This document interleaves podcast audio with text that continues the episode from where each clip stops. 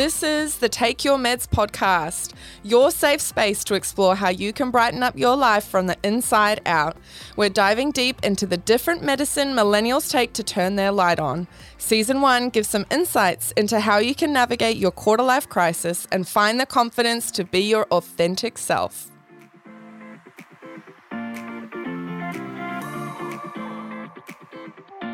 On this episode, I sit down with my mentor and friend, Edina Severn Takataka. Listen in to hear how service and leadership turns into medicine.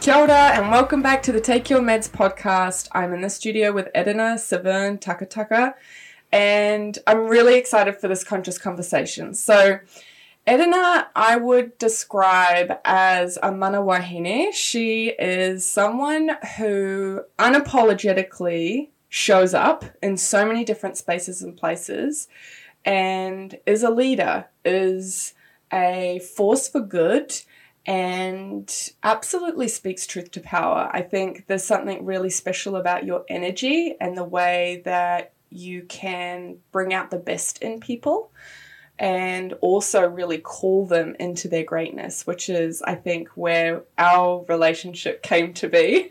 so I've been lucky enough to be mentored by Edina over the last two years. We met after we both were scholarship recipients of Collective Intelligence, an amazing um, personal development initiative. Shout out.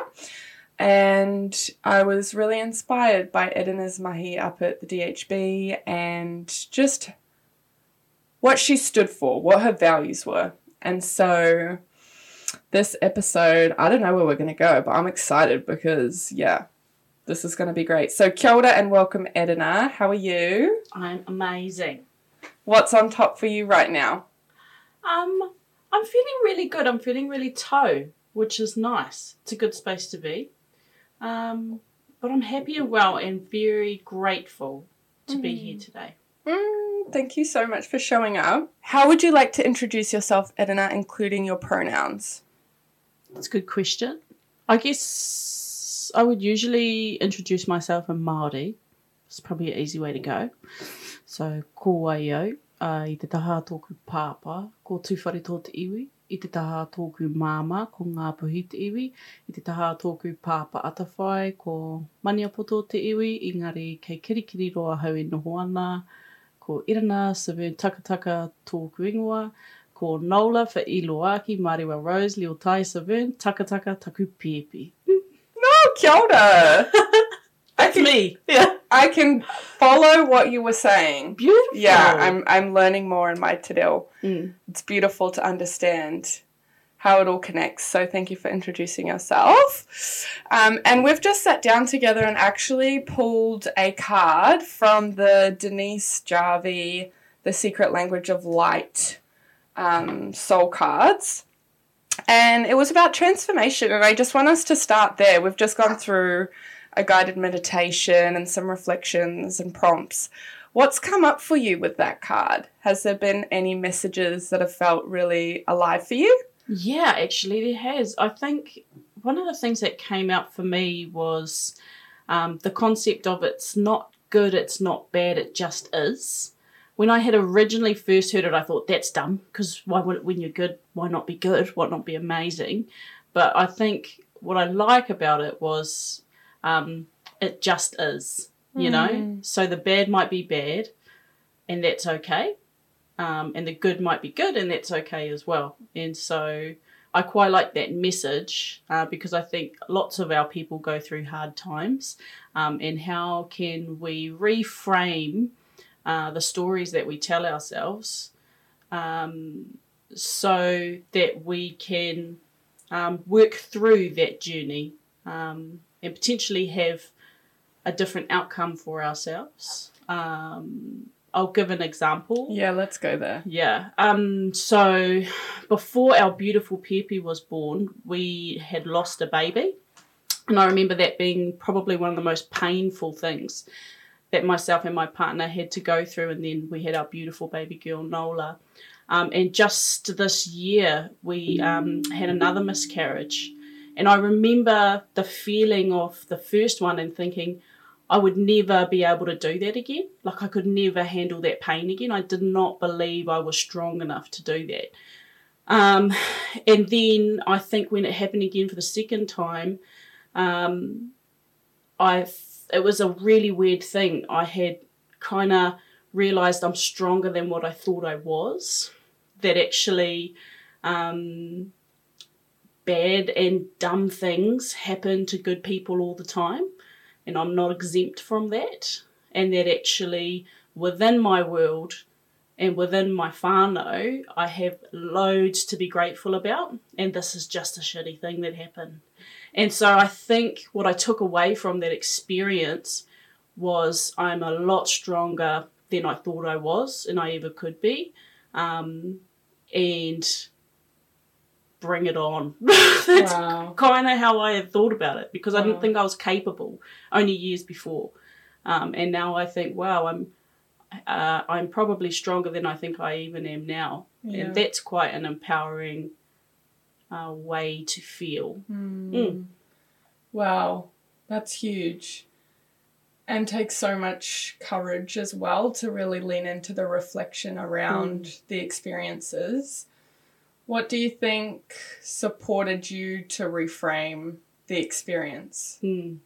Well, I love watching TED Talks, and I watch a TED Talk every day. And so it was funny because only just before it had actually happened, I was watching a TED Talk on resilience. It's a really cool one. Mm. And she talked about these kind of methods um, of uh, what resilient people do in situations. And I had only watched tho- that a couple of days, you know, before it had actually happened. So it's funny how things Wow. fall into place like that. And then, um, yeah, so I really love some of her concepts around shitty things happen to good people. And actually, um, is what I'm doing in this moment helping me or harming me? You know? Wow. But I think one of the things that I did really differently and I learned from last time was um, I handled it front on and head on. So I was actually booked to go to a women's wellness retreat. Um, and I, at that time, I thought, actually, I'm pretty well. Um, you know, I'm feeling pretty good. I don't think I need to go. And then we had lost the baby the day before. And so I thought, okay, so then I had three days out in Karapiro and I just had time to myself and I absolutely faced it 100% head on and I think that was a big difference in that healing journey for myself as well. I didn't shy away from it. If I was sad, I was sad and I just faced the whole thing head on. Made it a lot easier, I think, to recover. Yeah. Um, but also my narrative um, to myself was um, really focusing every day on the good and the things in our world that I'm grateful for. Um, while at the same time, the acknowledgement that shitty things happen and that's okay. Um, yeah, so it's kind of a combination, but I think that facing it head on was Yeah. a, a big difference because the the first time I had done it, I just kind of buried myself in mahi because mahi was my safe place. You know, it was my place where I get to contribute to the world and use my skills for the better. Um, but I didn't really face the pain of it head on, and so I decided that this time I was absolutely going to do that, and it made a difference. Wow. That's huge. And to be able to face it head on. Mm. I know so many young people are not sure what to do with some emotions. Mm. What would be your insights and discoveries going through such a difficult process of how to be with some of those heavier, painful emotions, how to process those in a healthy way instead of suppressing or neglecting or ignoring? Hundred percent. I guess with the process is that um, I hadn't done it well the first time. I, I. I didn't say. I don't think. Um, I think I did what I needed to do at that time with what I had in front of me. Yeah. I didn't know any different.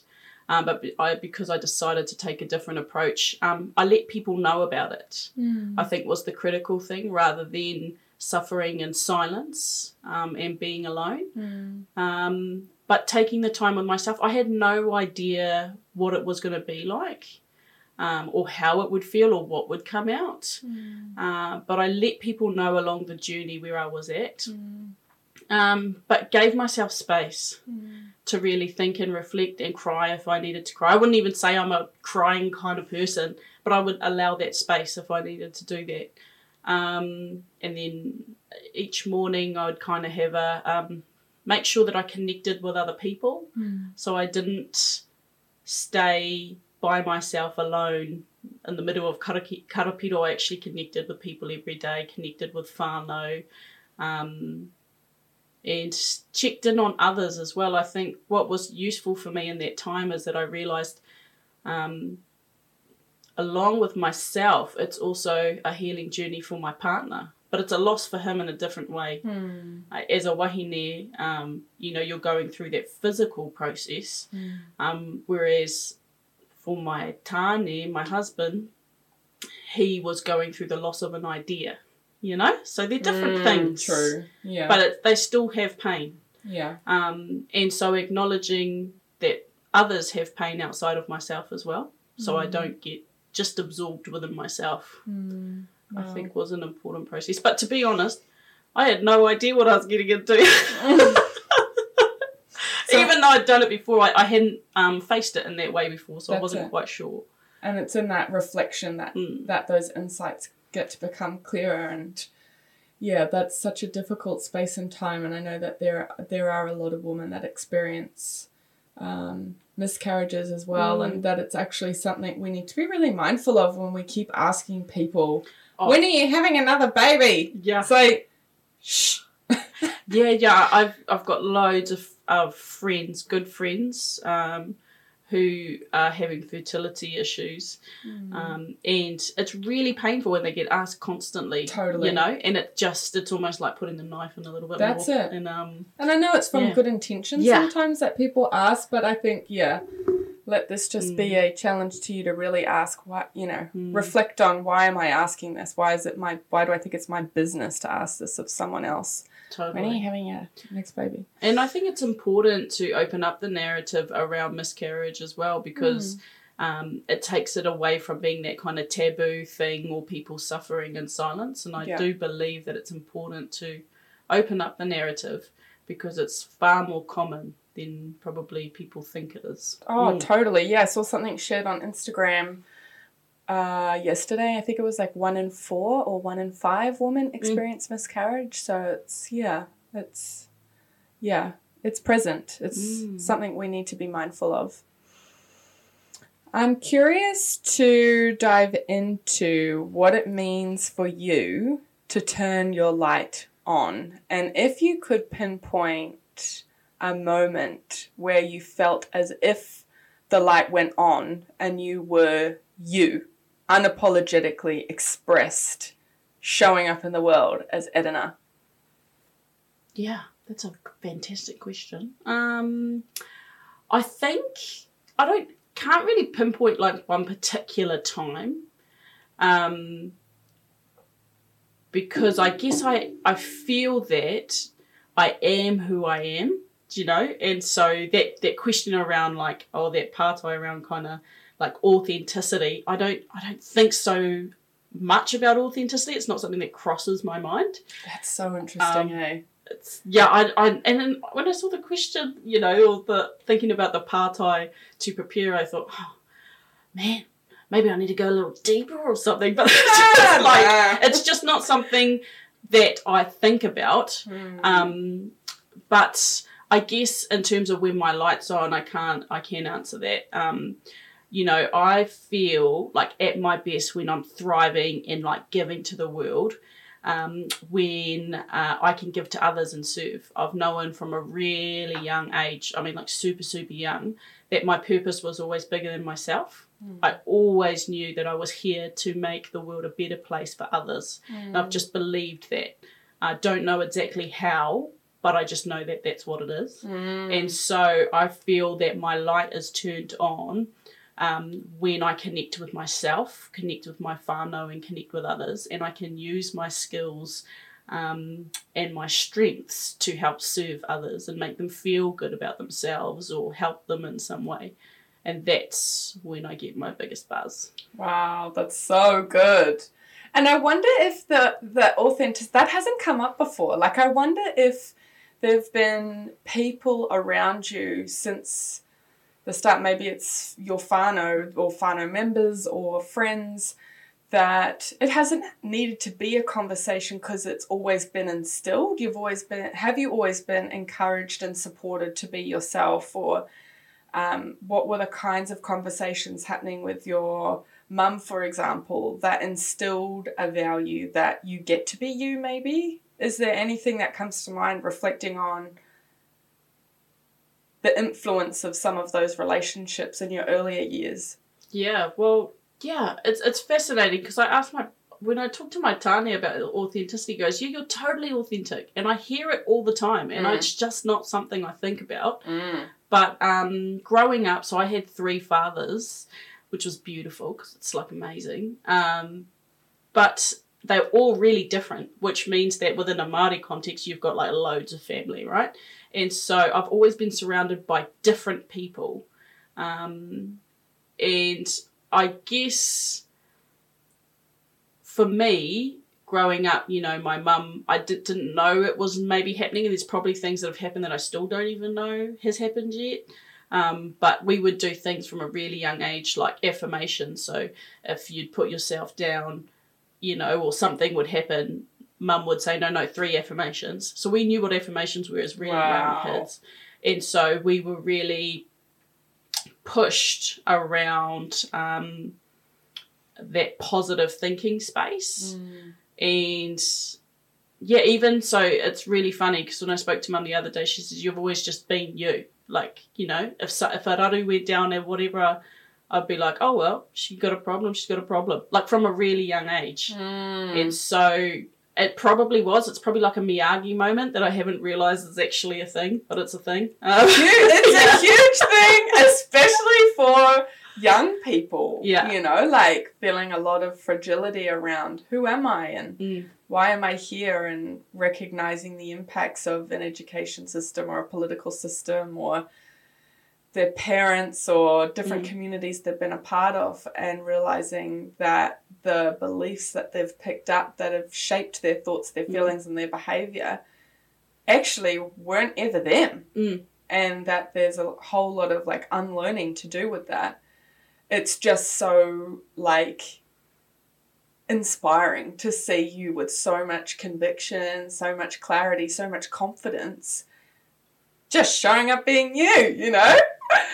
and uh, I was just curious if there was anything that came to mind. Like the affirmations are really powerful because Yeah. that's kind of reframing some of those limiting beliefs from a really young age. Yeah. Of like, no, no, I am enough. Or can you remember what any of those beliefs were that you would reframe or those affirmations you'd use?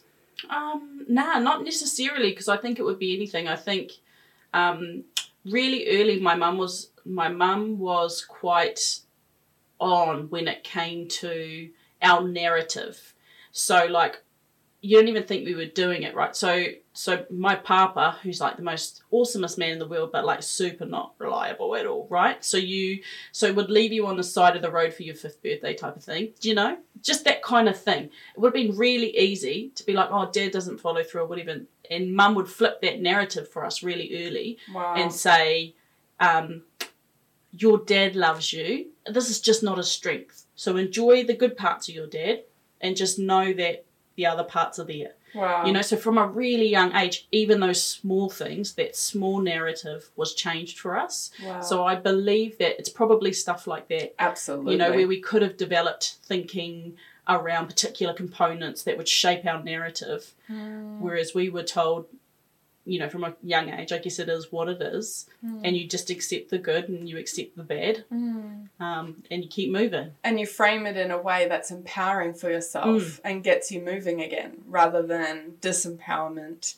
Mm. and yeah and a different trajectory that's really powerful because i suppose that's a tool you can pick up and use as an adult as Yeah. well of like okay that was an experience so the strength of it was this and Mm. i got to learn and discover how to utilize that going forward in that way that's really That's really cool. Would that be your default in stressful situations or challenging situations to think about how you reframe it or Yeah, I think I am quite mindful of the story that I'm telling myself. yeah. So, you know, if something does come up, I mean, we are still human. You have natural emotional responses to things. Um, but I would say throughout the years and throughout my experience, the um, the considering of that narrative probably happens quicker. Mm-hmm. Um, so I wouldn't say it doesn't happen. It, you know, that emotional moments and that those things don't happen. But I think the coming to the conclusion of the kaupapa can Mm. happen faster, probably because of that growing up. Totally. Yeah. Yeah, that's that's really empowering as a frame, and I suppose too something I've noticed not only within myself but also within other young people is like the pain and suffering that comes from holding on to a story that doesn't really serve us, Totally. and that the discovery of actually I'm holding the pen, and that that was a real pivotal moment for me in my journey because it meant that Vicky, I call my victim mindset, my victim mentality, Vicky, so that the when she. Vicky the victim, so that when she shows up, I'm like, yeah, here we go. Um, but it's my cue. Mm. Ah, Vicky's here. Ah, Mm. I'm writing the. Pe- um, I've got the pen. I get to write the story, and Mm. let's let's acknowledge what's happened, harvest the insight and the learning, and get a pen so we can write a better story. So it's not like an unconscious competence yet, but that's that's the journey, and that's a really cool tool to support less suffering from situations that don't need to have that extended out. Um, I'm curious. One thing that's staying with me from what you're saying before is like how you feel alive in life is when you can share your unique strengths and skills with the world to contribute and be of service and help others grow. And this saying it's like one purpose or one vision and many missions. And that there's many places and spaces that you get to share your unique skills and gifts to be of service as part of your purpose. Um, how do you know you're living in alignment when you move into different spaces and places? Or how do you know if this is a space where your unique strengths and skills can shine? That's a good question. I never really know. I'm I quite I quite like going into the dark in some ways. Um, because I guess uh, I have connectedness in my strengths. I know you do as well, right? So I just I have a belief that if I walk into a space um, with integrity and the intention of being tika, that it will fall how it's meant to fall, good Wow, or bad. Yeah. And so it doesn't worry me too much. I don't think too much when I go into spaces um, because it will just fall as it's meant to fall. And as long as I go in with good intent um, and be tika and true to who I am in the process, it will fall how it's meant to fall. Oh, how liberating. that just seems like, woo, okay. It's, why it's funny because I'm like, I don't actually think too much. Yeah. You just be, you just show in, up. Just walk in. And so it's not that deep. But it is in a way because that's something that so many people aren't connected to yet, you know, and, and with that connection, the mental freedom and peacefulness that might be able to come from it is Mm. huge, you know? And it's it's yeah, really inspiring. I'm keen to see how you got to discover your unique strengths. What when you look back, because I know like a lot of uh, younger people as well really want to live like purposefully. They Mm. want to contribute to social change or environmental impact or do something more than just work a job that doesn't really serve a higher purpose. Mm. And that often young people's identity is really tied to what they do. And so sometimes it can be a little bit difficult to just kind of zoom out and take a step back and go, I'm not what I do, but I can contribute and make a difference with my skills and strengths. Mm. They may not be aware yet what they are, but do you have any awareness of how you've been able to cultivate your unique strengths? I think it's just been from having a tutu, really. Mm. Um, and I think my strengths will grow in different spaces and places um, at a time. Um, I believe my biggest strength, my personal biggest strength, is um, creating space for others to see their light. I think that's my personal biggest strength. Um, and Oh, so, that's so good. that's kind of what I love to do. I love to see others shine and see their light. That's my Mm. buzz. You know? Oh my god, that's such a vibe. So, especially with tall poppy syndrome in New Zealand, and where people feel like they actually don't have strengths, or they they've been through really difficult circumstances and difficult Mm. experiences, where that light's been switched off, and they've had people tell them their whole life that you're not you're going to be up to nothing, you're going to follow in these similar footsteps. How do you do that? How do you hold that space for people? If somebody's listening and they're like, oh, well, I want to shine bright, I don't know how, what would that look like on this podcast? Could you could you share some powerful questions for someone listening to explore that light within them? Totally. Um, wow, fantastic question again. Um, I think what I have seen to be true over a period of time is that um, all it can take is actually one interaction or one person. Uh, I've worked with people personally who have literally had uh, zero people in their world who have be- or who have felt they've had zero people in their world who have believed in them and backed them and them come from really tough situations. And actually it maybe just takes one person hmm. to to help build that level of confidence with them. And actually they do all the work. It's just that person um, who can say you got this and i got you. And you can fall and that's okay.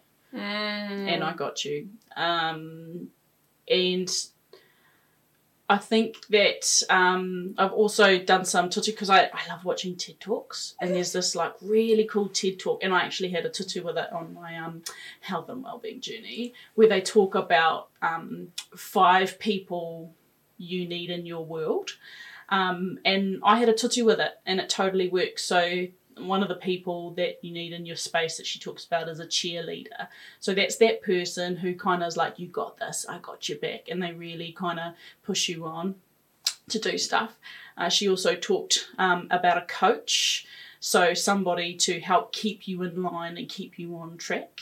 Um, she also talked about a peer, so someone to walk the journey along with you, um, and a friend, so somebody who is a friend who you can talk to. The difference, I think, between the peer and the friend is the peer is actually on the waka, on the journey, Mm. doing the same thing, whereas the friend is somebody that you can have that cordial with. Um, it's four. Is it the mentor? mentor? Yeah. Yeah. Okay, and the mentor points you in the right direction. There you go. That's so good. so what I've found is some people have have all of those people in one people. Some find their mentor online, or you know, we find our people in different people. Mm. Um, yeah, but I put that into practice um, with my own journey, and I found it worked. And that's the thing. I, th- I didn't go to any fancy class; just watched it on YouTube, then gave it a tutu. You know. So good. Yeah. Um, and I've lost is it twenty kilos now. The the kilos aren't the thing though. It's the the in uh, well being journey uh, journey. You know, we cook our kai all together as a whānau. Um, and we share that kai, and it's um, our well-being journey as a whole whānau unit that I'm most proud of of Wow. that journey and how we can so change our environment for the better. That's my favourite part. Mm, that's so good. Yeah, I wanted to bring up that TED talk because you showed me that. I love it. And then yeah. I went and did a whole lot of things with it too. So, so good, so it's really powerful and and to be able to realize that you're in the driver's seat. Yeah, So, you know, if you don't have the cheerleader in your life, where are you going to take a turn on the road to go find the cheerleader? Mm. Which spaces and places are you going to go and show up in so that you can connect up the dots? Mm. And I think by doing that as well, it's also thinking about the reciprocity. Like, you know, with the friend, it's not just about what can I get from being with someone who can empathize and understand the part of my journey that I'm on, but I can also give and invest into as well, Mm. and it's reciprocal. Um, and I think the most powerful mentors that I've had really understand that there is a two way street going where it isn't just about someone with more knowledge, wisdom, experience, talent, skills, whatever in a particular area sharing that down, but it's actually about, yeah, sharing it across up in between and that it's coming from both ways, which is really cool. So, Well, it's like that concept, right? It's like when you help someone, you always, majority, get more out of it than they do. I've Mm. never ever helped somebody where I've felt that they got more out of it than I did. Hmm. You know, it's that. Yeah. And that's part of your leadership, I think. You are such a remarkable leader. I cannot. And I, I'm genuinely, I genuinely mean this. You've transformed the way that I see leadership and what what leadership means. And I actually would love for us to explore that a little bit. Both your leadership of yourself, but what leadership means to you outwardly. Can we go there? Totally. Oh yeah. Bring it. No. yeah, I feel like your leadership style is one that is just servant and humble and aware. And I think we've been a little bit confused about, uh, you know, what, what leadership is, or maybe there's a new paradigm of what leadership is. So, can you talk a little bit to your leadership journey? Totally. Yeah. Um, well, it's funny because I, like, from a really young age, always found myself getting put in leadership positions and never wanting it. So I never wanted anything to do with leadership. Wasn't my cup of tea, but always found myself in that situation. And then I went to a Māori leadership course when I was about 21, maybe. Went to a Māori leadership course in health, and I got challenged um, because I think I had always viewed leadership as like management, and that was never my vibe. Mm. Um, but I got challenged um, by one of the Māori leaders there. Um, and she says, You have an obligation to your people to lead. And I was like, Oh, man. And then um, she reframed leadership for me. Um, she asked me what I thought leadership was, and I pretty much described it like management. Mm. And she said, Leaders grow leaders. And that for me made it just, it landed. It made it so it wasn't actually about me, it was about the collective. So, how as a leader can I grow other leaders so we can serve better? And that just landed better for me. Wow. So, my whole concept of leadership is really framed around leaders grow leaders. And it's more palatable for me because it means it's not about me. Mm. Yeah, it's So good. actually about the people, um, which I think is an alignment to the things I heard as a kid, which is, you know, it's not about yourself, it's not about aha, it's about kaito. You know, it's our collective, we move our collective forward. And so it just landed better. And then ever since then, I'm like, okay, I got this. I can do this. And I haven't been afraid to, um, to, um, I haven't been afraid to call myself a leader or just even the narrative of what a leader was. I was like, yeah, I'm a leader Yeah. and I'm going to grow a whole lot of more leaders Amazing. um, who believe in themselves, who can contribute, uh, and who can make this place better for our next generations. Mm, that's so good. Oh, that's so good. And in terms of how that reframe, what was the impact then on how you perceived yourself and how you showed up? And then how you were contributing? What changed after the reframe? I, I don't I think I still was the same person. I think I still did the same things. It was just the narrative I told myself about leadership because I kept getting put into leadership positions. So when I do it, I do the same things. But I think probably I, um, after that, when the leadership opportunities came, I, um, my whakaaro of it was, all right, bring it on then. You know, like it, I still did it before anyway, but I did it out of obligation Mm. or the feeling of obligation because I didn't want to be a manager. Um, but after that, I thought, actually, no, I do have a responsibility to our people for ethical leadership about how can I use this space because the opportunities are coming to me, um, and that's just as how it is. Mm. Um, how can I use that space to create space for others to Mm. have that same opportunity so that they can see their light um, and take grasp of those opportunities and move forward. Yeah. Mm, that's so good. And in terms of like your own self leadership, can we Mm. talk about that a little bit? Yeah. What does self leadership mean to you? I think um, it's probably just being tika. Like my whole way of working, and it's really simple, really, but it's just do the right thing even when no one's looking. Um, I, I don't go on to deep journeys too much about myself in that. It's just um, can I go to bed at night knowing um, that I did the right thing, even if it was hard, um, and but I did the right thing even when no one was looking. Um, have I uh, been kind? Uh, have I acted with compassion? Um, have I created space for others? But I don't. I don't go too deep into um, myself. Really, I'm just kind of guided by those principles of serve others, act with integrity, and be kind. Mm.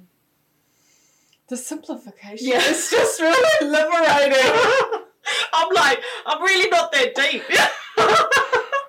but it's it's this the simplicity maybe that is it you know like this is what this podcast is about it's about hearing from different points of view of how we're looking at the rock we're mm. all looking at the rock we're just all looking at it from a different point of view so mm. it's just cool to be able to hear and understand and see just different perspectives you know what if i was just to simplify this and give it a go yeah, what's going to happen right. And I think that's kind of been my whakaaro. I'm not afraid to give things a go. Mm. And if it turns to shit, it will turn to shit. yeah Yes. Can I swear on here? You can swear in McCleary Yeah. away. but no, like it could. There's things could go wrong, and they they have gone wrong before. That's okay. Um, but now we know. Mm. Um, It sounds so simple. Like I know, like I know it ain't in practice. Like, oh yeah, I'll give it a go, and then you know, if it doesn't work out, sweet as. the amount of times that I've had like um, someone share with me, you know, an idea or a dream or a future that they imagined, and the lack of self belief or self confidence to just give it a go Mm. is huge. It's like a virus, Mm. you know, like. How do you think I know it's just like give it a go, but like, can we go one layer deeper? and just like, what gives you the confidence and the belief to give it a go? What gives you the confidence and belief that the uncertainty of it is all good? And the confidence and the belief that whatever happens, happens, I'll learn, I'll grow. Do you know what I mean? Like, how do people get to that space?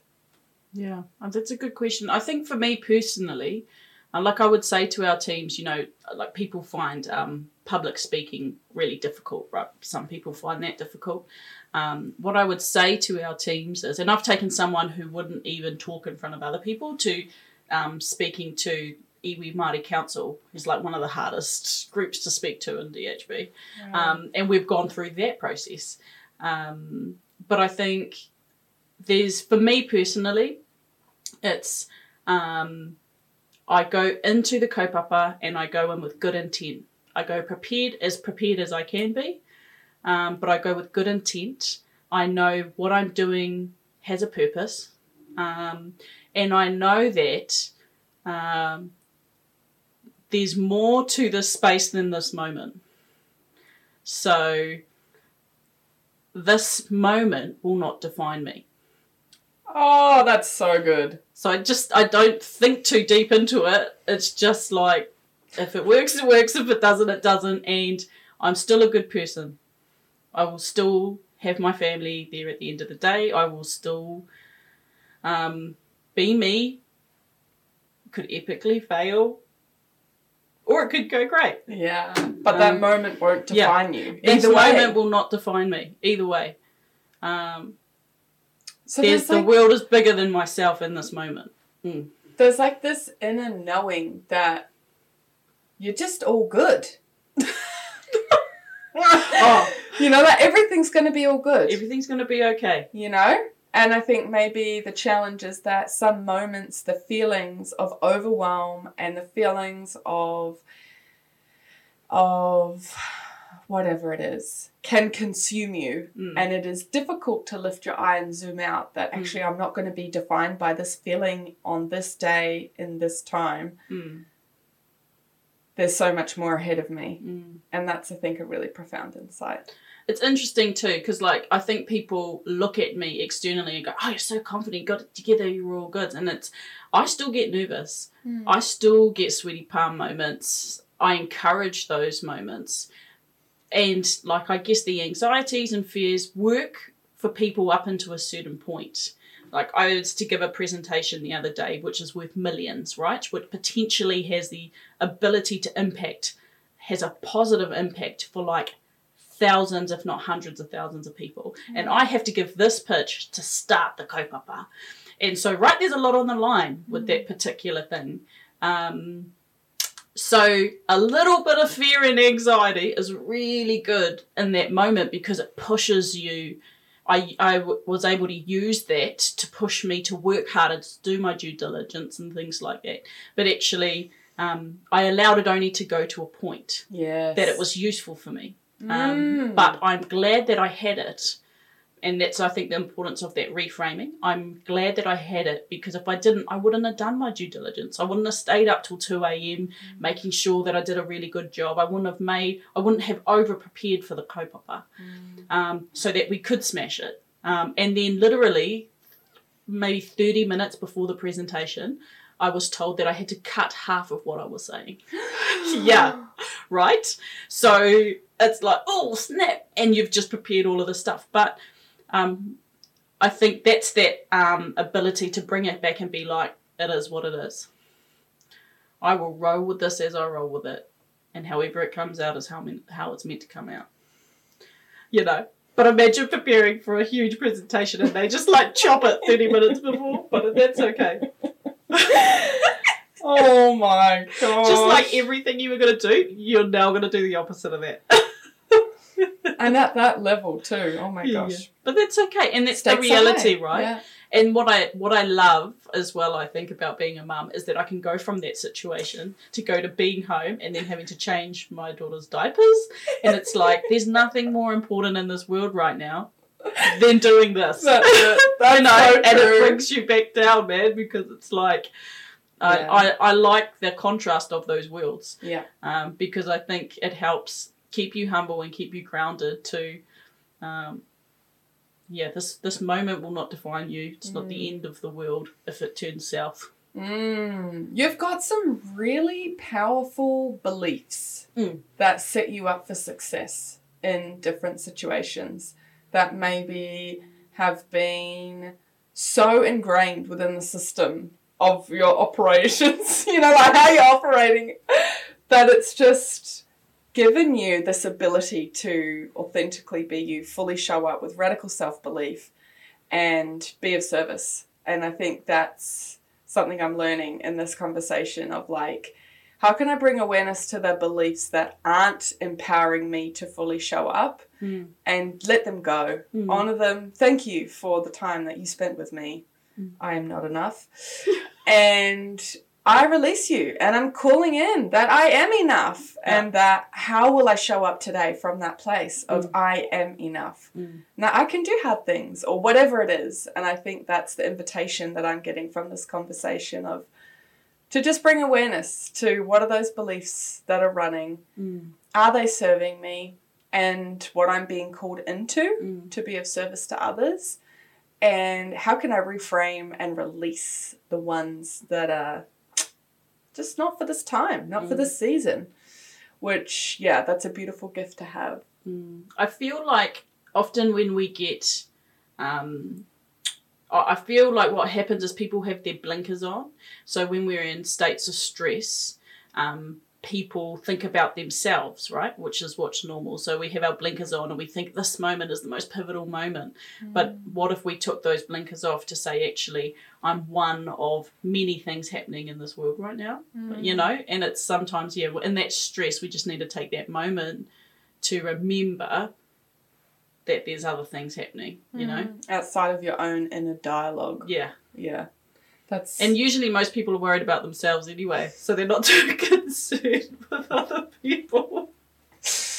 Like my favourite thing, I go to Les Mills and there's this real thing about going to Les Mills, right? That there's a narrative around it. Mm. And everyone like, oh, how do you show up? And I'm like, girl, I just show up. They got the, the awesome gears. Like it just doesn't even cross Yeah. my mind Yeah. because everyone's worried about themselves. That's so yeah, you just do you. Yeah, do you boo? Do you boo? I'm wondering, is there, is there an something that you've found awareness of in your like quarter life crisis or adulthood, so to speak, whatever, where you've done a bit of unlearning, and because of that unlearning, you've been able to empower yourself into an to a new season, a new chapter of of growth and of abundance and of possibility. Could you put your finger on anything that's been an unlearning for you? Mm. That's a great question. Unlearning. Um, I read this book by Nancy Kline around creating space. Um, and I think I ha- I'm an includer by nature. So I want to make people feel included in conversations and things like that. And I think when I was um, younger, I used to want to fill space because I didn't want people to feel uncomfortable. Mm. And I'm starting to learn now, well, I learned through reading this book and, you know, putting it in practice around actually spaces what people need to grow. So we need to feel sweaty palm moments. We need to um, sometimes have uncomfortable things to learn and grow ourselves and creating space for people to do that. Um, and so, yeah, I'm, I'm, that's one of the things I had to unlearn is that um, allow people to fall. Allow people the space to feel uncomfortable and have sweaty palm moments and those things so that they can have their learning journey and their learning journey is their learning journey. Mm, wow, that's really cool. Mm. Mm. Yeah. That's a really important lesson. That's that's huge, and then that's been able to play out in the different leadership spaces you've been in, and you've Mm. witnessed the growth in others because of that. Totally. And I think I, uh, that's the part of the thing is sometimes your strengths cannot be of service, right? So one of my strengths is strategic. So I can see 10 things before they happen or when people are talking I can I can see if something's going to work or not work really quickly and you can get there faster, but the reality is as a leader, we have to grow leaders and people um, have to make their own mistakes. They have to find out that something will work and not work and that's how we build our resili- resilience as leaders. And I think that's one thing I'm starting to learn now is that moment to pause and create that space for people to make the mistakes in a safe space. That's it. And actually, it's okay. That's it. It's okay to make a mistake. Um, I will make them constantly. Yeah. Um, and I think it's important to share mistakes also. Uh, people, for some reason, you know, when I started Mahi, people thought I'd never made mistakes. I, I make mistakes every single day, like literally fail almost every day. And that's okay, but it, it's like, um, I think we should encourage that. Mm. I think there should be part of the narrative that um, it's okay to make mistakes, um, but if you continue to do the same mistake over and over, then we'll have a conversation. But yeah, it's okay. And it models it. Yeah. It's like, yo, I'm I'm doing this too. I'm learning. I'm discovering, Mm. and that's authentic Mm. as well. I love that. What would you say has been your medicine in finding yourself, or maybe since you've always known yourself? Maybe what's been medicine for you in your well-being journey? Hmm, I like that. Um, I think what I have realised um, is critical to my well-being is connection to other people, connection to myself, um, connection to the whenua, and connection to community. I really think that connection's critical for me in my own well-being. Um, and sometimes when you're a kaupapa driven or you're purpose driven person, you can ha- find an imbalance because it's very easy to do kaupapa when you're driven with purpose. It doesn't even feel like I could I through COVID was working like 20 hour days and just didn't feel it because you're just living in that moment and you're serving others. Um, but I do enjoy like one of my favorite things to do is just like window shopping. Just with no time frame. It's like my favorite thing to do, just cruising So with others. It's like I love window shopping. Just dawdling, doing nothing. Yeah. Um and yeah, um, we started a games night um, with our girls, and it's like we don't even have to be talking about super deep stuff. We're just playing Monopoly Deal. Oh, don't get me You know, all the games, and I think, um, yeah, playing, connecting, um, is really important, and that sense of flow. So I've I've noticed as well. I need time for myself, um, my own feminine energy, myself as a wahine. I need time for that. Um, I also need time with my tāne, my darling, to grow that relationship. I need time with my baby um, and that journey. And then I need time with my whānau and wider community. Um, and so those things fill my cup. And so how do I do that? And I asked a, I asked this like real uh, I think he was a clinical psychologist, and of course, I was trying to crack the code of balance. And I said to him, like, I, I bought in, I literally bought in a sheet of paper and with color coding about how I was exactly going to get the right method of balance. And what I, he said to me was really interesting. He said, It's not about balance, it's about balancing. And so sometimes in life it's going to require more mahi, and sometimes it's going to require more whānau, and sometimes it will require more self. Um, but we're balancing. Um, And when you go too hard on one side, you will fall off. And so I like that concept that it's not actually about a perfectly scheduled week um, that is the perfect balance. It's actually about going in this time and place it requires X, and in this time and place it requires a little bit more of this. That's so good. Um, but I do have a real supportive farm though, and I mean, I'm very aware that I wouldn't be able to do the things that I would do without that whānau unit. So, c- conversations that I have with my darling is um, like, what do you need to thrive? So, what do you need as a person, not even as a father or a partner? Like, what do you actually need to thrive? What are those things? And then, how do we make sure those things happen for you? And then, what do I need to thrive? You know, mm. I need to be contributing to my people. Mm. That is a core component of me being able to thrive. Mm. Um, but I also like to window shop. You know, when can I do that? But it's so it's like I think those conversations need to be had about what we need to thrive in this partnership together. you know, so for me as a person, not as a mother, not as a partner, anything like label. that. Yeah, no label. Even those conversations with yourself to understand that. Well, that's it. I mean, Mm. that's that to me is um, amazing self leadership to really sit with and be and understand yourself. Like, in order for me to fully show up, what, what does it look like in a morning to set my day up for success? Mm. Or what does it look like in an evening? You know, window shopping, or, you know, from time to time, a bit of Monopoly deal, Yeah, a yeah. bit of book club, whatever, you know. Um, making sure that that's there so you can be the best version of yourself and live with integrity and and not have that resentment or unalignment i guess playing out mm. I think another thing that I did that was super random, but my dad used to tell me as a kid is like one random act of kindness every day. Mm. And I found that did contribute to my own happiness. So I'd buy a coffee and then a free coffee for the next person behind me. And it's like I often got so much joy out of that. And I think that does contribute to wellness as well as um, thinking about how to be kind to others around you. that's beautiful. And that's free. Mm. i mean it doesn't have to be paying for something. It can be a smile or a, uh, making space for someone to have a conversation with them who might be keen to just kind of connect and check in or random acts. I think there was a point that we looked up like a hundred free random acts of kindness Love. and then like plotted just as like inspiration, you know?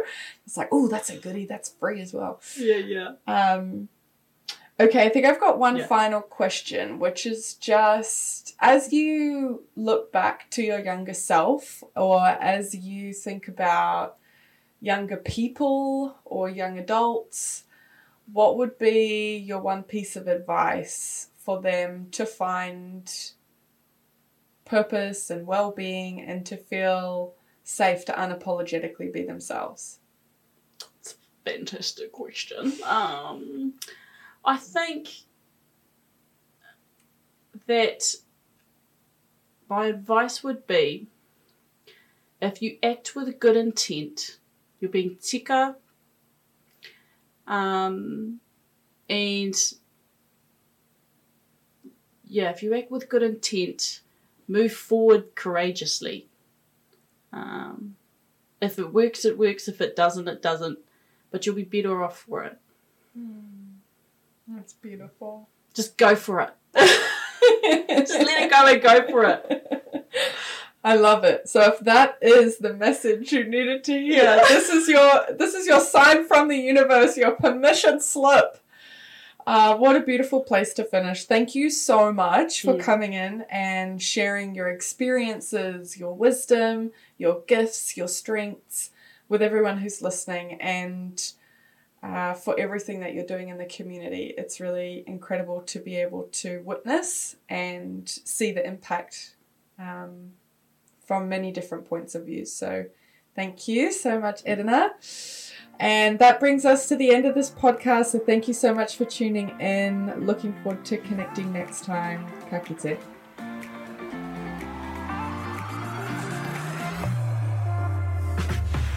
Well, that's it for this episode. Thanks for tuning in and thanks to our special guest. This is your chance to take a moment for yourself and really reflect on what's landed for you over this episode. Yep, right now. Pull over in the car, stop working, take a minute and write it down, and turn that into one actionable goal so that you can integrate and apply what's come to light in this episode into your life. If you're picking up what we're putting down, please take a moment to rate and review this podcast. If you haven't already, hit the subscribe button to be the first to hear when the next squeeze of Audible Juice is live in a new app. If you have a topic you'd like to hear more about, please slide into my DMs on Instagram. See you next time.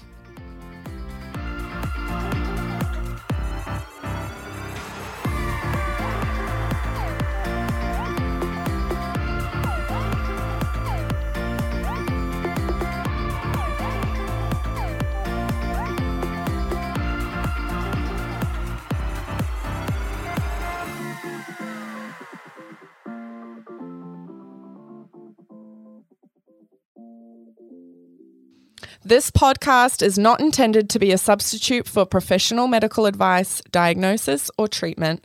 Always seek the advice of your physician or other qualified health provider with any questions you may have regarding a medical condition.